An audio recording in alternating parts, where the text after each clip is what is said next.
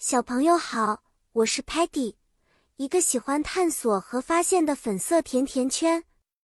我特别喜欢五颜六色的事物，就像美丽的花朵一样。今天我们要一起学习不同种类的花卉哦。你知道吗？花卉不仅颜色多样、形状各异，而且每种花都有自己的名称。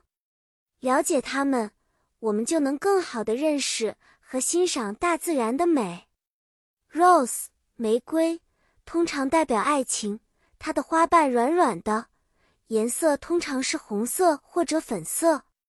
Sunflower 向日葵则代表快乐和阳光，它的花朵喜欢朝向太阳。Lily 百合象征纯洁和优雅，很多时候在重要的庆典上会看到它。Tulip 郁金香则有很多不同的颜色，在春天盛开，给人带来欢乐。比如，如果我们想给妈妈一个惊喜，我们可以送她一个 rose，因为它的美丽代表我们的爱；或者在朋友过生日的时候，送上一束 sunflower，把快乐和阳光传递给他们。如果你参加同学的音乐会，不妨带上一束 lily。表达你的祝贺和鼓励。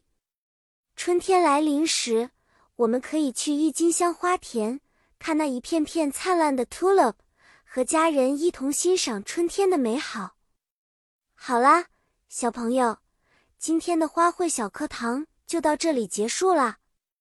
我们学到了 rose、sunflower、lily 和 tulip，记得它们各自代表的意义。下次见到这些花朵。